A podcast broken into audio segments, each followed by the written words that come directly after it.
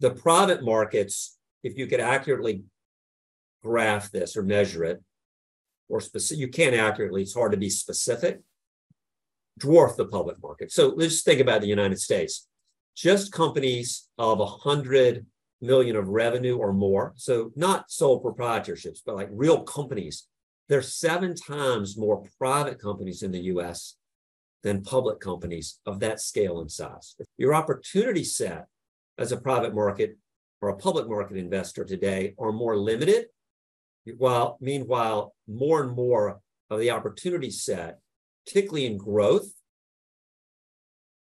exists in the private markets. And if you're not accessing the private markets, I would argue strongly you're really missing out. You're limiting yourself to a modest subset of the opportunities available.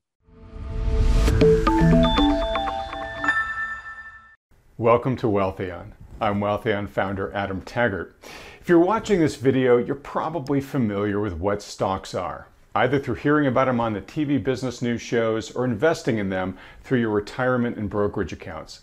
For the most part, these are shares in companies that are publicly traded. But there's a whole other world of companies out there that are privately owned and don't trade on the financial exchanges. This is the world of private equity, where the more deep pocketed and professional investors operate, often gaining access to value that the smaller retail investor never gets a shot at. Well, that may be changing. New regulatory flexibility and new business models are now promising to help more individual investors tap into private equity when appropriate.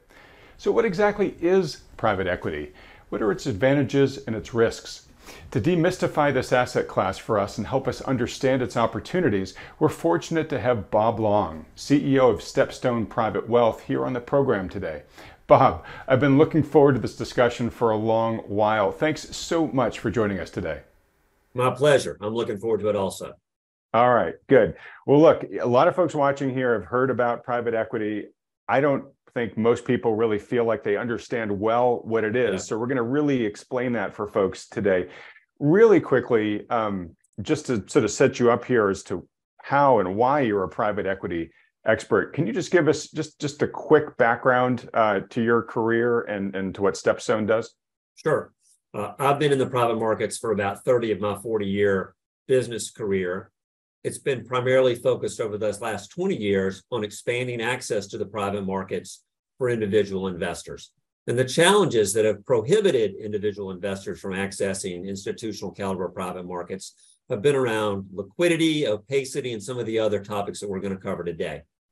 At Stepstone, we're expanding access to the private markets through a series of evergreen funds that we'll talk about later. Give me, a, I'll let you give you a little bit of background on Stepstone. So Stepstone is probably one of the largest firms, even a sophisticated audience like the Wealthion audience is not familiar with. We're one of the largest allocators to the private markets globally. We manage or advise on over $600 billion of assets. We commit over $80 billion a year in 550 separate transactions we do that in all the major private market asset classes private equity, credit, real estate, and infrastructure. You'll notice that we talk about private markets, not alternatives.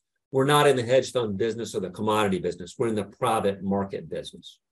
We operate our business from 15 countries and 25 offices, and we're truly a global firm, a thousand of us focused on making the best possible private market investments. Okay. So in this kind of, you know, hidden world that I mentioned that the average investor doesn't get to see, Stepstone plays a pretty big role. Um, and obviously you've been, you know, in the private markets for a good chunk of your career. So let's actually define this term. When we talk about private equity, what exactly are we talking about? Well, you know, it's interesting. So most people are more familiar with the public markets, even though the private markets substantially predate the public markets. You know, private investing goes back to the foundations of capitalism. On a more recent basis, you might think about the Rockefellers investing with the Carnegies and building businesses. That was private equity in a sense. When my my uncle Terry helped my uncle Sneak buy the local car dealership, his name was Sneak. all goes together. What a great name and, for a car dealer. perfect. In 1965, that was a private market investment. But what we think of today as the institutional private markets are, are somewhat different. So this is an industry, call it 50 years young. What we have today is organized pools of institutional investor capital that is allocated to a general partner or investment manager on a discretionary basis. Those pools of capital are typically organized as a limited partnership with a general partner, that manager I mentioned earlier, limited partners, passive investors, these large sophisticated institutions. Those funds are organized with a limited life. That idea they go buy a company and they sell a company, and then the manager and the investors split the profits. That generally organized around a 10 to 15 year life, and they involve making a commitment to a fund where you're committed and your capital is drawn over time and returned to you over time. So very different than the typical public market investment where you make an investment in a stock, a bond, or a mutual fund, you invest all of it, and then you sell a piece or part over time. So these are complex structures that are organized really for the needs of large institutional investors. And that's that's a sense of what the, the uh, institutional private equity market is today. Analogous markets exist in private real estate, credit, infrastructure. I think we'll we'll try to, for given our time today, we'll focus on private equity principally. Okay, all right. Um, so I guess first thing to note is, um, you know, obviously these are these are private companies. You're really investing them in them through the structure that's really a fund, uh, and you are you're tying your money up for a certain period of time, right? It's not it's not so much yes. like a like a the fund that you buy in the public markets where you can buy today and sell tomorrow type of deal. Um, so uh, there's a I know there's a lot we're going to get into here, but I, I know that there are sort of uh, three subcategories of private equity. Do you want to define what those are? Sure. So at a high level, think of the private equity market as three segments. So venture capital, the most innovative, highest risk, also highest return opportunity companies, generally pre-profitability. So that's venture capital. And you can have early stage within that later stage, but think of venture capital as very high growth, generally pre-profit. Then you've got growth stage, which are companies that are profitable, generally not mature enough and established enough to take on meaningful leverage. The private equity investment into a growth company or growth equity investment is typically the first institutional capital. And as the name suggests, those companies are on a high growth trajectory.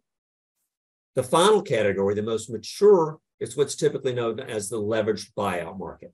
So that is acquiring companies that are either private or even public and taking them private, typically through the use of leverage with the idea you can improve those companies and sell them. Those are the three segments venture, growth, LBO. Okay, um, very useful. Again, we're going to get more into the details here. It, it sounds like with private equity, your um, it, I guess it's different in, in every one of those three segments, but a big part of the return is the expectation that at, at sort of the, the end of the fund's life, you're, you're going to sell to somebody who's going to pay you a lot more money than, than you initially put in, correct? Yeah, that's right. So in a private equity fund, you may have some assets that organically yield and, and perhaps pay a dividend, or you might own a preferred security that uh, the fund might own, and you know, you're an investor in the fund, therefore you participate. You might own a preferred security that pays out some dividends, but generally, these are investments that involve buying a company, improving its market value, and then selling it over time. The typical life would be most deals are underwritten at a five year life, you know, some are shorter, some are longer. And then, of course, the fund, and this is what's complex about it, a fund is making 12 to maybe 25 or even more if it's a venture fund, a series of investments in individual companies. And as the limited partner in the fund, you're participating in all of that. By the way, that creates a lot of cash flows back and forth, which can be very efficient from a internal rate of return perspective and ideal for a large sophisticated investor who can immediately reinvest that capital in an efficient way really complex for individual investors, which is something we'll talk about more. Okay, and uh, and the benefit of these funds is they're being run by a general partner or whatnot that yes. that has a lot of expertise doing this. So so part of the benefit of this is one as an as an investor, um, I can own a piece of this company. I don't have to go out and buy the the whole company myself to to own a bit of a private business. Uh, but but more importantly, I'm leveraging the expertise, the experience, the skills of, of somebody who does this a lot, and they're in many cases deploying the capital in the fund across a basket of opportunities. Right. That's correct. So the diversification point within a fund is critical, and you made that point. In addition to that, the sophisticated investors will diversify their private market investments. So if you think about uh, university endowment or a sophisticated foundation, they're going to have 20 to 30%, maybe more of their overall pool of assets within private equity. And then within that, they're going to be diversified across venture, growth, and LBO. And then within that, they're going to allocate to a number of managers who have different expertise. That might be size of company, that might be industry, that might be geography. So really what you're talking, well, think about your public markets portfolio, right? You don't own one healthcare stock or even three small cap stocks. You generally own a series of those to achieve the benefits of diversification that occurs in the private markets. It's just a little harder to get there with this fund structure. Got it. All right. Well, look, I want to I want to now get into like, okay, so kind of understand what it is. What's important about it? Like, why why should I yeah. care as an investor? Why should I why should I want to participate in that? Um, let's get to that question, but just really quickly to help folks kind of contextualize this. Um, how, how big is the private equity market? Gosh, you know, trillions of dollars. I mean, it okay, is a so, massive market. I, I, don't think I can quote you a recent figure, but think about it. Stepstone, we are 600 billion in the private markets. Or maybe think about it differently, the private markets, if you could accurately graph this or measure it, or specific, you can't accurately, it's hard to be specific, dwarf the public market. So let's think about the United States. Just companies of 100 million of revenue or more, so not sole proprietorships, but like real companies, there's seven times more private companies in the US than public companies of that scale and size. If you went down, you know, if you looked at even smaller companies, that ratio would increase. So, and perhaps I'll, I'll get into there. Over my working career, the public markets have stayed flat or even shrunk in the number of companies. Meanwhile, the private markets have dramatically expanded. And so your opportunity set as a private market or a public market investor today are more limited. While meanwhile, more and more of the opportunity set, particularly in growth, exists in the private markets. And if you're not accessing the private markets, I would argue strongly you're really missing out. You're limiting yourself to a modest subset of the opportunities available. Okay, great. Yeah, I wish I had thought to answer ask that question a few minutes ago because I would have definitely mentioned it in my intro, which is basically, you know, if you are just investing in the public markets, you're investing in a relatively small fraction of the opportunity set out there. And as you said, the majority of the growth tends to be in these private companies as well. And you're, you're, you're just not getting a chance to play in that as a, as a regular real retail investor or at least you you haven't yet. And then we'll, yeah. we'll talk about some of the changes that are coming along here. But okay so uh, that's super interesting.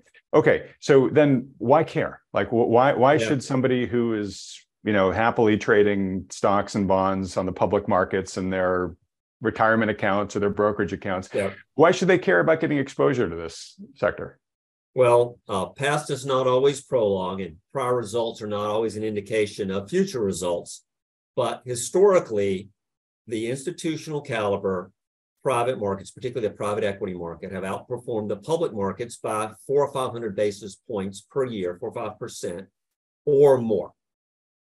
Moreover, an investor who participates in private equity gets diversification benefits. So when your public market zigs, your private market zags. You benefit from that diversification and lack of complete correlation in the private markets. The private equity is probably correlated 60 or 70% with the public markets. And importantly, in that regard, let's think about periods, let's think about tough periods, let's think about drawdown periods, periods of uh, tough performance or weak performance in the public markets. Historically, the public markets, the private markets have only participated in or captured, to use the investor term, captured 40 to 60% of the downdraft in major financial downturns like COVID, like the global financial crisis, like the tech bubble. 40 to 60% of the downside. Meanwhile, institutional private equity has captured 110 to 120% of the upside. So this is what investors look for, right? It's asymmetric risk reward.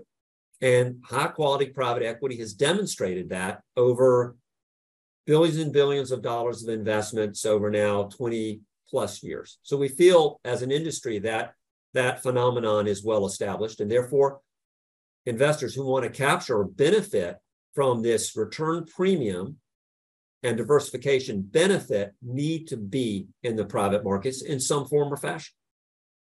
Okay, wow. All right, so that's super fascinating. Um, I, have heard you mention at times too that, um, so correct me if this is wrong, but that uh, when you look at the public markets right now, um, talk about this a lot on this channel.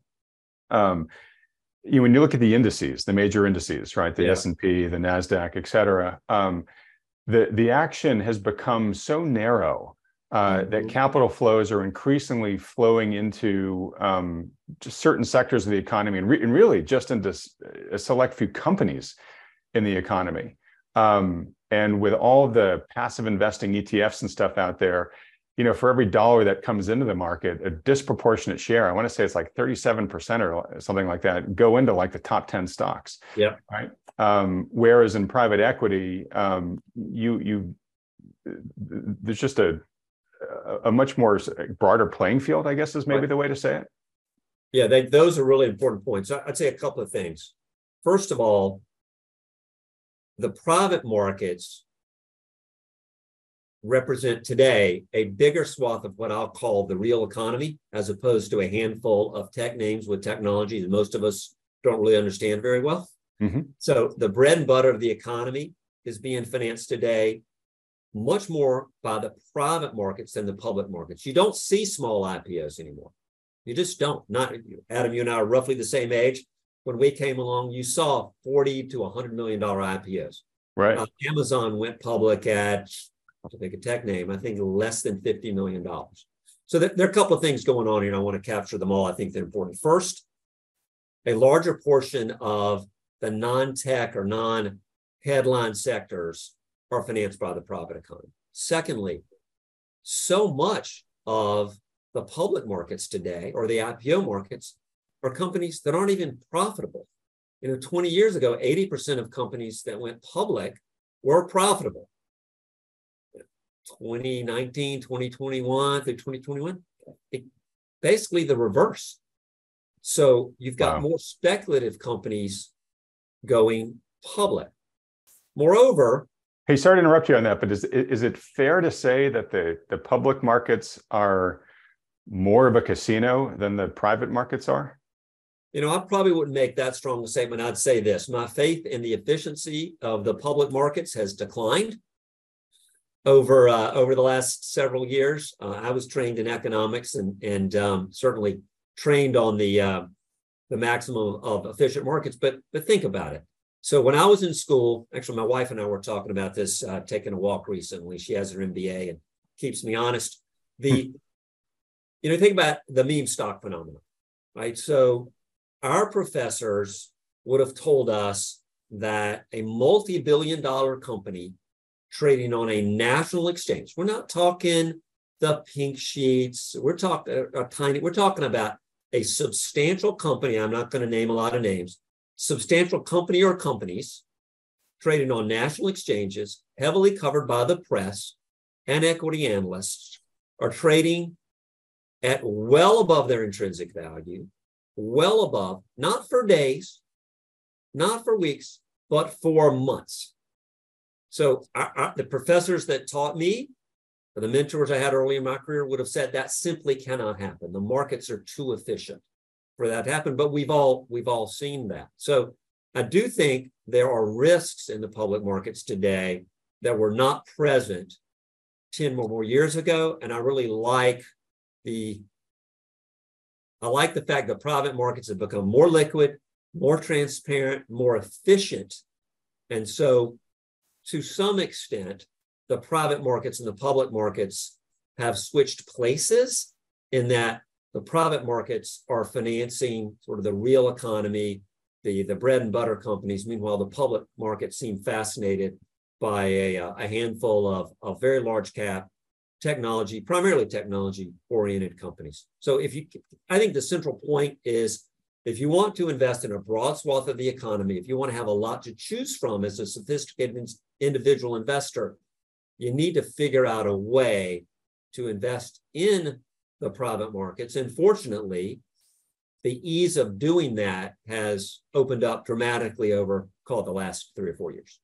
Okay. Yeah. And we're, we're going to get to that in a minute. And look, I think I interrupted you when you were kind of on a roll there. So if there was more you want to walk through, please, please, please those, pick it up. Thank you. I think those are the key points, but I reserve the right to come back. okay. Um, uh, again, I just want to under, underscore this because I, I, want to make sure I and the audience heard you correctly. Um, in terms of sort of like um, where the profits are, um, it sounds like you're saying that that more so these days, the profitable companies are are remaining private, and, and uh, obviously we're painting with a really broad brush here, but you're you're you're, you're Let saying me address yes. it this way. So, take a company like SpaceX, right? Hard to imagine an enterprise that requires more capital investment than SpaceX. So, uh, 20 years ago, could a company like SpaceX, who needs to uh, attract billions of dollars of capital in order to build its enterprise? Could that company have stayed private through 25 rounds, raising, I'm not sure the exact number, more than $10 billion? No. You had to go public. You know, 20 years ago, even 10 years ago, you had to go public in order to get the necessary capital to build an enterprise of size and scale. As we said, we talked about Amazon going public at less than $100 million valuation. Today, the private markets are deep enough to support the building of huge enterprises that require massive amounts of capital on a global scale and do so with the benefits of being private, not having to report quarterly profits to a uh, to an investor base that we've already discussed in a market that's perhaps not as efficient as one would hope it would be. And so the reasons to go public, well, one of the reasons, the fact you simply needed a sheer quantity of capital, has basically gone away. And so the public, mar- the private markets are just so much deeper today uh, than they were, and therefore companies stay private longer. We um, we've done some research, and and some of the leading venture-backed companies, the real innovators, they're staying private seven years longer than they were not that many years ago. So that just gives you a sense of, of the fact companies they, they may go public and they may need to go public at some point, but you just don't have to go public in a world where there are tens of billions of dollars of very sophisticated, well organized, specialized private market funds with expertise in your industry that can support you as an entrepreneur and help you grow and scale while not being exposed to the vagaries of the public markets and taking on the cost and expense, Sarbanes-Oxley, public reporting, etc. So why would you go public? It's just not as important today. Yeah, that, that that's that's just such a great point. So um, I think if you talk to any CEO, given the choice, they'd much rather be a CEO of a private company than a public company, right? For not having to well, deal with. I've been a CEO that. of a public company twice, and uh, there are, you know, I could I could talk a lot about that, but that's a different uh, that's a different longer conversation. Those public companies were pools of capital that invested in private assets, so I sort of had the you know, the best of both or the worst of both worlds. um, but I've I've experienced all those phenomena we just talked about. Okay, but but and correct me if I'm wrong here. If your experience is different, but but most CEOs would love to be freed from that pressure of having well, to play is, Does quarterly... it add value to customers? Does it add value to investors? And not, it's less and less clear that that's essential. it, it is in certain cases, um, like needing a currency to acquire other entities that's more liquid. But there's no question that the um, the requirements to be a public company or, or the um, compelling need to be a public company is just so much less in a world where they're deep, sophisticated private markets. Right. So let's let's take your SpaceX example here. Um, let's assume for a moment, and I know there are doubters out there, but let's let's assume for a moment that SpaceX is successful with their goals, yeah. right? So eventually, someday, you know, the the massive amounts of upfront investment uh, will be over, right? right? And they'll be more in a harvest phase, right? Where okay, now we've got this fleet of rockets, we can they're reusable, they're At cheap. At some can... point, the venture capitalist and management teams that um, took a lot of stock will ultimately want to achieve some liquidity. Right, and and maybe they take it public. Who knows? What, what I'm saying with this is, um, you can now have a a truly gargantuan cash burner like a SpaceX fund itself privately, get to the point where it it gets into harvest mode and it's just making you know cash positive cash flows going through the roof at this point, right? So you've you've ridden uh, you're getting those tremendous returns that you hope to get when you came in as an early private right. investor, right? And and that could be a phenomenal return for you know the folks that invested early on in it. My point, I just want to underscore, is you're saying that opportunity, public markets aren't getting a chance to play in SpaceX, right? Increasingly, the really interesting high growth companies that can get away with going public, uh, private, and you're saying more and more can, likely will, at least until things change, and uh, and therefore more and more like really great opportunities are being taken off of the table or not even making it onto the table uh, for the private the public investor going forward. And that's one of the key things i want folks to take away from this discussion here is like the really interesting part of the game is increasingly happening in the private room that the regular public's just not even getting a chance to look into. That is a fair statement. Okay. And, and All if right. you look further just I don't want to fill this thing up with statistics, right? But just the highest growth companies in the economy are private. They're not public. So if you're particularly focused on growth, it's just essential that you're in the private markets. Okay. All right. So I think we've kind of caught people's attention, right? We've given them a sense of you know what this space is and and, and why you know it's attractive. Um, there's going to be some percentage of viewers saying, all right, well, that Bob's just talking his book here, right? Um, so, what are the risks of private equity? Yeah. Right, everything has opportunities, everything has potential downsides. What are the potential downsides of private equity? Really important question. So, first of all, you need to understand that the dispersion of returns in the private markets is com- wildly different than the public markets. So, if you don't get into at least the top half of private fund investments, your experience may not be that positive. So, I'll give you an example.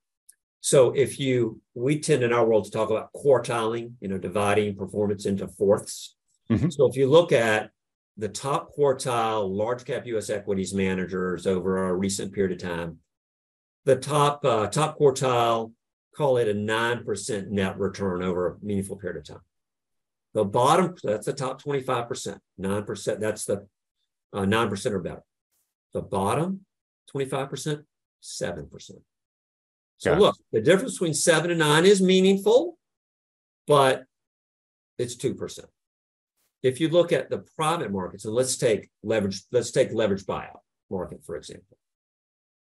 The top quartile, 22, 24%. The bottom quartile, less than 10%. So the ret- the importance of being in a good fund being able to identify and access a good fund, I'm sure we can talk more about that, is just extremely important. Asset selection is wildly more important in the private markets than it is in the public markets. And so you need to be able to access those strong managers. Other risks and challenges. So, first of all, you've got this structure we talked about earlier with capital calls and distributions. So, when you commit to a private equity fund, you're committed, you're not actually invested. And by the way, often you're paying fees on capital that is committed before it's invested. So you've, and then you've got unpredictable capital calls. And then when they have a realization, they distribute it back to you. Then they may recall. So it's a back and forth. It's not like a stock, bond, or mutual fund where your capital is invested. So that back and forth is extremely important. Next, there's some for the logistical and, and tax issues. These, these limited partnerships are partnerships for tax. So rather than providing you a 1099 in January, like you get from your brokerage account, you're getting a K1, which has many, many lines and many, many pages, and you're getting that in October. So you are, if you weren't otherwise, you are amending and extending your tax return. You know, you're filing a preliminary return on April 15 and waiting till October 15 to file your full return. So they're just layers and layers of complexity. Valuation. So valuation in private funds tends to be quarterly and it tends to come on, it does come on a lag. So anywhere from 45 to 90 days after quarter end, you get a statement from the general partner indicating your value. So this is a fair amount of complexity and hurdles for the average individual investor, which explains why individual investors have not flocked to the uh, premium returns and, return, and uh, diversification benefits we talked about earlier. Okay, let, let me just dig into a couple of those. Um, so first off, on the access side, um, I think that word access is really important. It is. Um, you, I mean, you, you, yes, everybody wants to invest in the top quartile deal if they can, yeah. right? Um, that's just common sense. But it's can you, right? And and I've heard in in the you know with, with retail investors who who historically get into private deals, you know, a real estate you know, deal, whatnot, right? You know, oftentimes the average person hears about it from a a friend or whatever and, and the big question they have to ask themselves is okay why is this deal being offered to me right? It's sort of like yeah. there's an adverse selection right? Where by the time the deal makes its way down to the inexperienced private investor it's probably not a very good deal. If it was a good deal the, the big guys would have snapped it up right away right? So um, we'll, we'll maybe talk about this more specifically about some of the the new things that are changing but that sort of risk of like sloppy seconds or sloppy thirds yeah. or even sloppy fourths like like that that's a big concern and you, you raised it um valuation i just want to ask a couple of questions on um, sure. because i mean the valuation that matters right is is what the company eventually you know what the exit is and, and what, what you get paid for at the end along the way the valuation number is that is that basically just a number you know there's there's some process there's a annual assessor or something like that that comes in so it's it's not like the stock market hyper efficient in valuing what well, you get a price every day, whether and you know what you can sell it at, whether you think that's intrinsic value in the public market or not. You do know what you can sell it or where you can buy. Right, right. So, so if I'm sitting here in one of these private deals and I get my quarterly valuation from the general partner, how's that being determined? These are really important questions. And the thing that I bear in mind most of all is valuations are ultimately confirmed by realizations. So I'll digress for a minute. We just finished our annual audit for the two funds that we run for individual investors. And one of the things I focus on is looking at where were the realizations in our portfolio versus the last valuation where we marked them. And I'm pleased to say that those valuations came in or realizations came in very, very close to the last valuation, which gives me comfort that the valuation process that we're undertaking is accurate. So let me expand that back into the broader ecosystem. Since the financial crisis, actually unrelated, um, it was uh, the accounting standards changed in 2007. And they went from a world that was basically lower of cost or market to a fair value every quarter system. I'm generalizing, but that was essentially what happened. And then since the financial crisis and coming out of it, valuation processes have gotten better and better. And so what you see today, and it wasn't always true 10 or 15 years ago, for the best general partners, the best fund sponsors, they're valuing their portfolio companies in a rigorous way and doing it every quarter, sometimes with the help of outside experts to validate, but they're doing it in a way that they believe and their investors believe is the best possible and most accurate value. So we today, those statements that we get are pretty darn accurate. It's obviously harder in venture because the companies are just newer and younger, yeah. and what would be the comparables? Easier for the very largest leveraged buyout companies. But nonetheless, as an industry, I'm very proud of where we are in terms of valuation processes.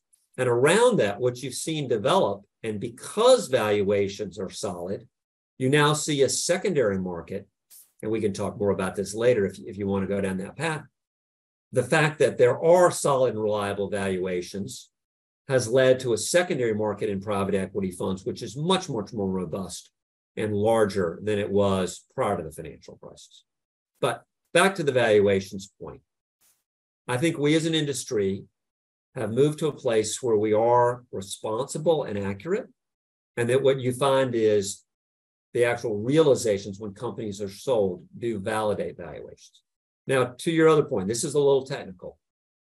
In the regular way drawdown fund, what we've talked about so far, limited partnership, those valuations do not matter a lot to the limited partners along the way, unless they're choosing to try to sell in the secondary market, which most don't. Because the management fees are based on the invested capital, they're not based on the market value. And the profit share that uh, the investors pay for a successful deal only comes at the end when, as I've said, the valuation is confirmed by a realization. So, yes, while I believe those valuations are robust and pretty accurate, they are not as important to an investor in a, in a limited partnership fund. Now, the evergreen funds that we run, they're very important. And we can talk about talk about that later, or we can go there now as it suits you. Okay. Um, uh, let, us put it off just for a moment because I do want to get to kind of how the industry is, is evolving to provide access uh, to the individual investor. Let, let me ask one last sort of negative potential question. Sure. And I and a you know, trigger warning, I might be spinning you up here. Um, so there is, uh, you know, there, there is a, a mentality or um, point of view uh, of of some that I've heard expressed of um, that that's somewhat derogatory towards private equity. Of hey, you know, these guys just come in and they just sort of, you know, rape these companies and they dump them on you know uh, the unsuspecting buyer at the end, and they're they're kind of hollowing out uh, business. Uh, I, I already know you're going to have a totally different opinion on this, but I literally like I just talked to to Bethany McLean. I interviewed her uh, last week. Um, we did not talk about this but she is finishing up a book uh, that will be coming out in the fall that has to do with with some of the the sins of uh, of, of, private equity. And uh, I can't speak specifically to what they are, so it's sure. a little unfair to just drop that bomb and, and walk away from it. But I, I'm I'm sure you've heard the biggest, you know, criticisms of private equity.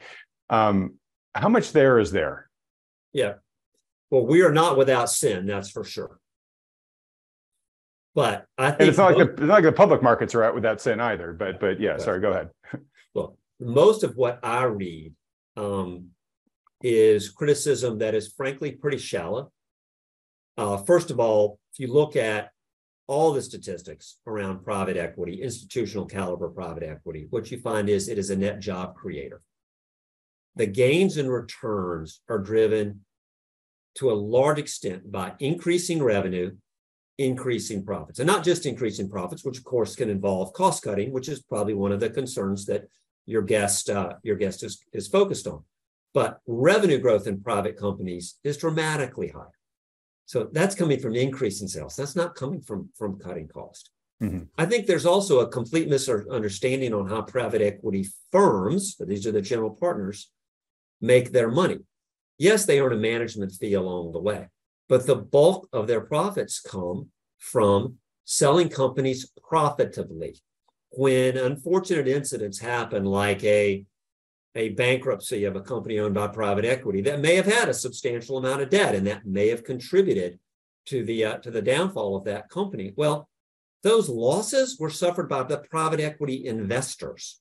And those are typically done in a fund. And the way these funds work, if that loss has to be made up by other gains before the general partner or fund sponsor participates in the profits.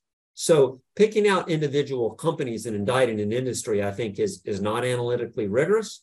But the, the key messages are net job creator, net revenue grower, and the profits and returns speak for themselves over thousands, if not tens of thousands of data points over good markets and bad now for 30 or more years of the modern private equity industry.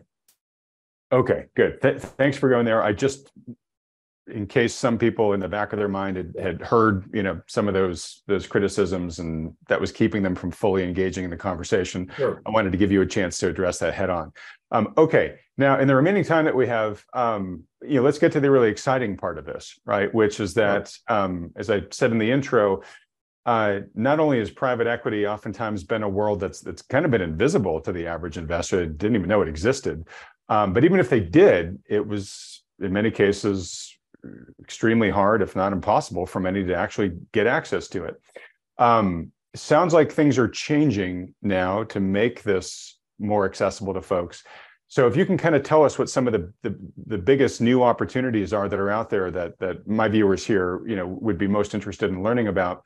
And in your answer, if you cannot touch on that access issue, Right. right, which is okay, great that they're getting access to private equity, but we want to make sure that they're not just getting access to the the sloppy fourths, you know, that are out there. Right. Well, let's let's recap then. So the challenges for individuals getting to private equity have been opacity, right? Understanding the returns. They've been access, actually being able to invest in the best managers. They've been higher fees. Many of the products offered to individual investors have had higher fees. And then you've got the uh, the lack of liquidity, which most investors struggle with. You know, these funds are they're generally set up to be 10 years with two one year extensions. But if you actually look at what happens from first cash flow to last cash flow, tends to be about 15 years. Okay. Well, that's a that's a marriage, right? That's yeah. not, not everybody has that horizon. Absolutely. not everybody has that has that horizon. And then of course you've got the tax issues, which I mentioned, and then you've got high minimums. The products offered to individuals have typically had minimums the low end of the minimums generally been $250,000. So if you happen to be the client of a private bank and, and they offer you a feeder fund into one general partner's private equity fund, typically a $250,000 minimum and, and often more than that. And then finally, I don't think we've covered this at all. The investors in those funds have to be qualified purchasers, as defined by the SEC, 5 million or more of investable assets. So just a lot of barriers. Okay. And, and, sorry, just because you mentioned it, is a qualified purchaser different from an accredited investor? Is it yes. an even higher standard? Yes, it's five times as high. Okay. So an accredited investor has a million dollars of investable assets. And I'm obviously I'm broad brushing over some nuances here, but in general, qualified purchaser, five million, accredited investor, one million. Okay. All right. So those are all the things that were kind of keeping people out. Yeah right? So what's happening now to be able to bring those walls down a little bit? Well, we're very excited about the growth of evergreen funds in the private markets that invest in institutional caliber assets. The challenges that have been faced are overcome to a large extent by the evergreen fund. Let me describe what that is. Okay. The evergreen funds are basically look like mutual funds. Now, to be clear, this is not the liquid alts strategy that people heard about, hedge fund strategies packaged in a mutual fund. That's another thing entirely. But these funds are regulated like a mutual fund. For those who know, um, regulated under the Investment Company Act of 1940.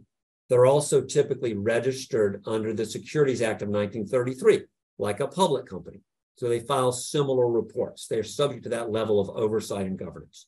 So the Evergreen Fund is offered in this mutual fund type format.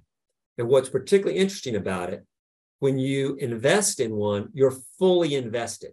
You're not committed with capital called in return, capital called in return.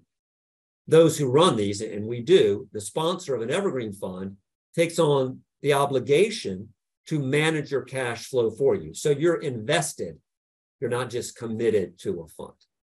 Moreover, these funds offer liquidity typically on a quarterly basis at 100% of net asset value. Now, that liquidity will not be for 100% of the fund.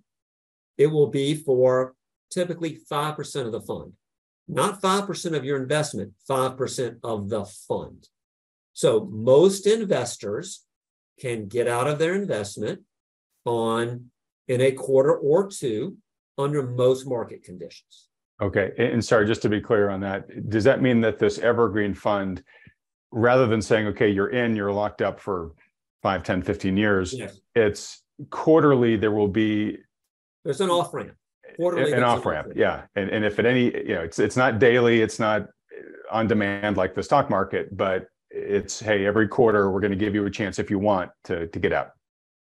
Yes, and and and really the way I think about it is the evergreen fund allows you to deliver most of the illiquidity premium of the private markets in a structure with quarterly liquidity.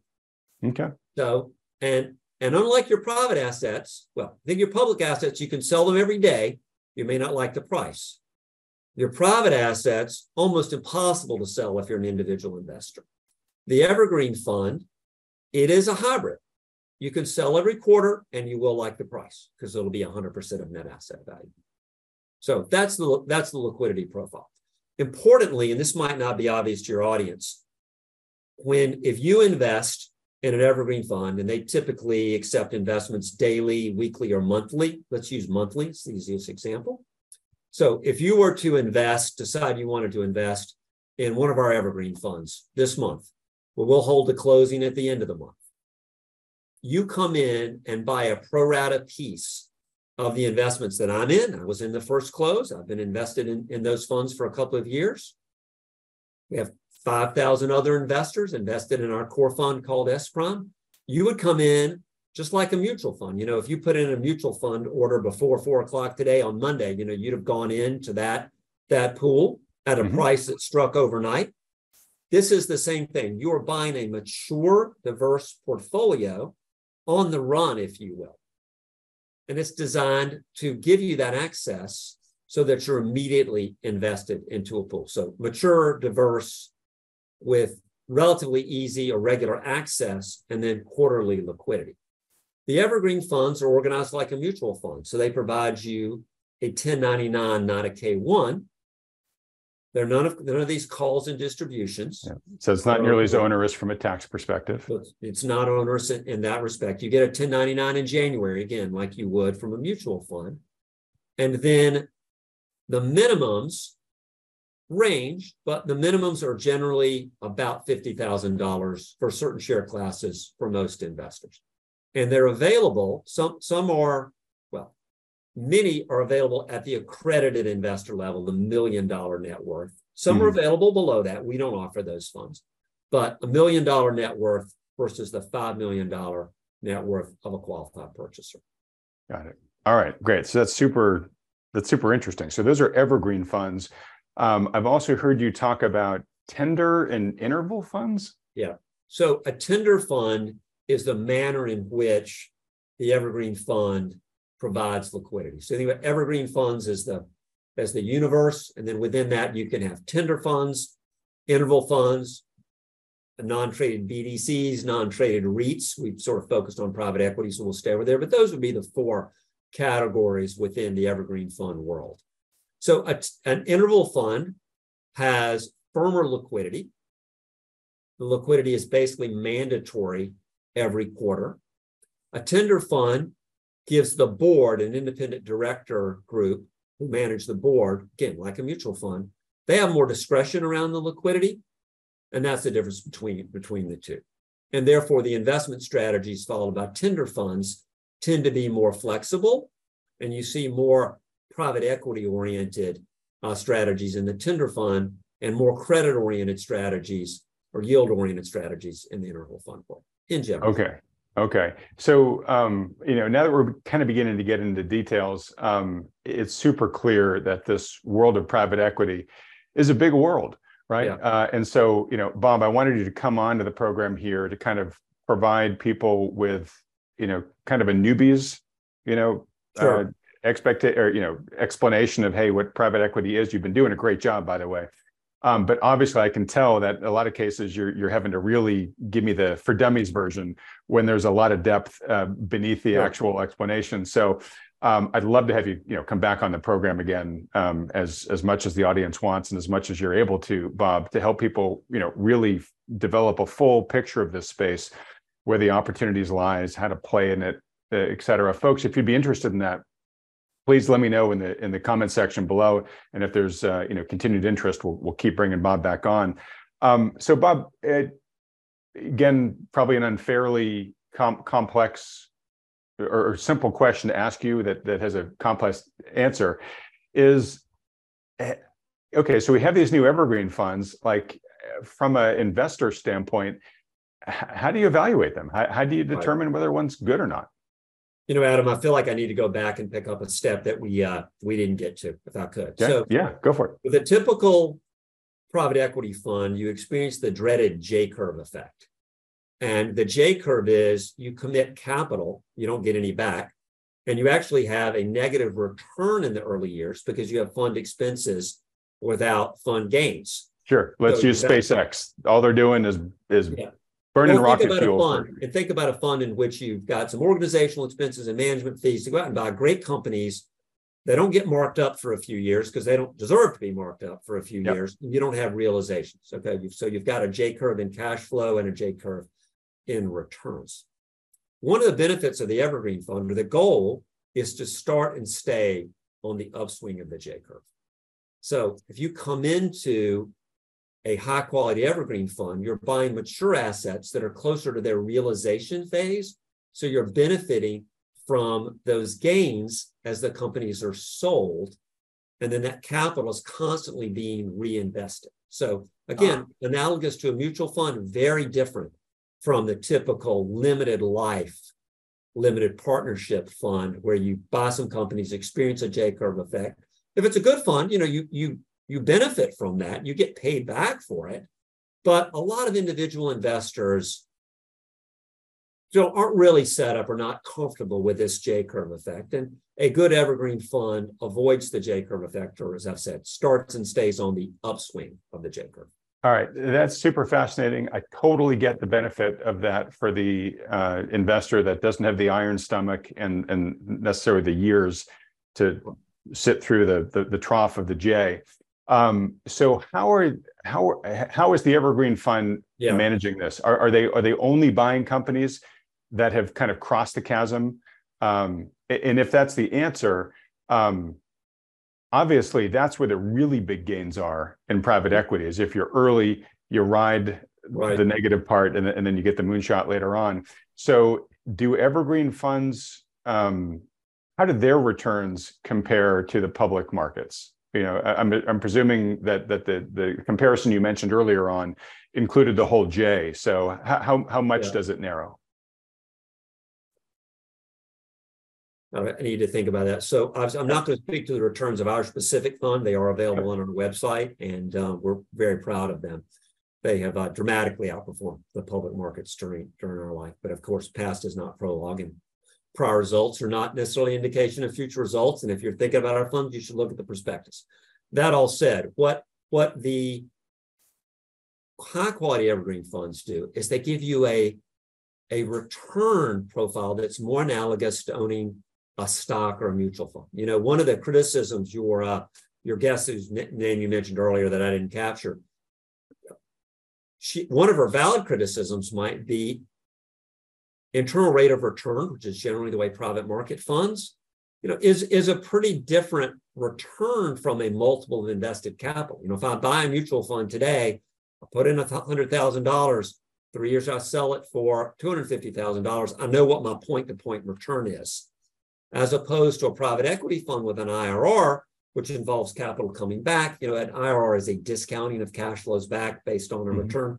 Uh, again, probably a topic for a longer conversation. But the evergreen funds really give you a true point to point return. So you can compare them to a mutual fund or a stock there. But back to your question, how do you evaluate them? Here's how we think about it. We designed our business around three pillars. First of all, convenience. Is it easy to invest in? Is the information easily accessible? Second, efficiency, which is a nicer way of saying inexpensive Mm-hmm. Are you being charged fees that are a significant premium to what retail, sorry, are the retail investors being charged a premium to what an institutional investor would have to pay to access the same investment strategies? And then lastly, transparency. We are very focused on making sure there are never any surprises for our investors, and the high quality funds and competitors that we have are also no surprises what they charge and what the expenses are for service providers, you know, the third party expenses, all those are very clear and clearly disclosed. No surprises. So focus on convenience, efficiency, and transparency. Beyond that, you mentioned sloppy thirds, sloppy fourths. This is a key issue, and, and frankly, a lot of the reason that our team uh, built this business at Stepstone. You want to be invested in an evergreen fund that is getting equal access, pari passu to use a financial term, equal access to the same deals that the firm's institutional clients are getting. So Stepstone serves about 150 of the world's largest and most sophisticated institutions, sovereign wealth funds, insurance companies, and very large foundations, endowments, pension plans. Our two evergreen funds, really it's four, including our offshore funds. Think of it as think of it as two strategies. Our strategies are simply another client of Stepstone. So when Stepstone's able to access a really attractive co-investment or really attractive secondary purchase of assets at a nice discount, our funds are getting our pro rata piece based on our annual deployment budget alongside those other large sophisticated institutions. So if we're able to buy a package of funds from a sovereign wealth fund, the deal that we did, at a 22% discount to net asset value, and a very large pension plan that's a Stepstone client, it was in that deal, we're getting the same deal at the same discount at the same terms. So asking that question is really, really important. Are you getting the same institutional caliber deals? So convenience, efficiency, sorry, convenient, efficient, transparent, and then deal allocation. That's really critical.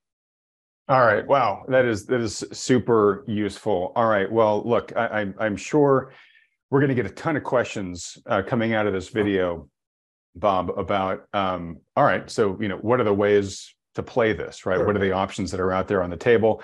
You, you've mentioned, and to your credit, really just as examples in your answers, you know, some of what Stepstone does. Um, I didn't give you the real chance to open the kimono and, and tell the whole Stepstone story. Um, maybe we'll do that in a future video to help sure. people kind of understand how at least one big player yeah. is doing it. But presumably there are many other ways to play in this space too. Again, if the the demand is high enough, we'll have you come back on to, to you know talk all about it. Um, maybe even what we can do at some point too, Bob, is we can, if you're up for it, is we could do. Uh, we have the ability to do these um, discussions live, where oh, we could open it up to the you know the audience to actually ask questions live, and you can just field whatever they care about most. Um, so uh, sadly, just looking at the time here, I'm going to have to begin to wrap this up. Um, question I've sort of been thinking as you've been going through all this is be, because the private equity world is now, you know, so much larger uh, than the, the public equity world, and and so many of the opportunities that used to go public are now going private. I'm just curious as you look across the scope of your career here, um, would love to hear, you know, an example of of the best the, the best return you've ever had on an investment. I mean you're, you're you, it seems like there's an ability there to hit some real grand, grand slams. I'm curious any particular one stand out for you? Well i'm, I'm going to give you an off the run answer.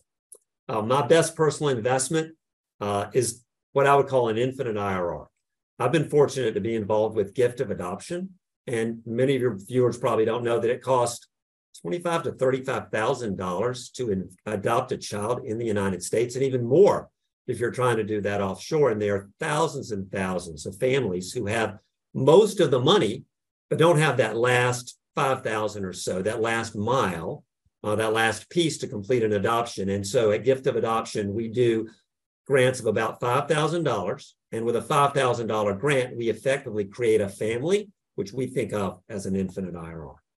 Oh my God. All right. Yeah. Who can compete with a return like that? That that's that's amazing. All right. Um, all right. Well, look, uh, so many questions still, um, but you, have done a great job of kind of laying out the basics for us here. Um, thank you.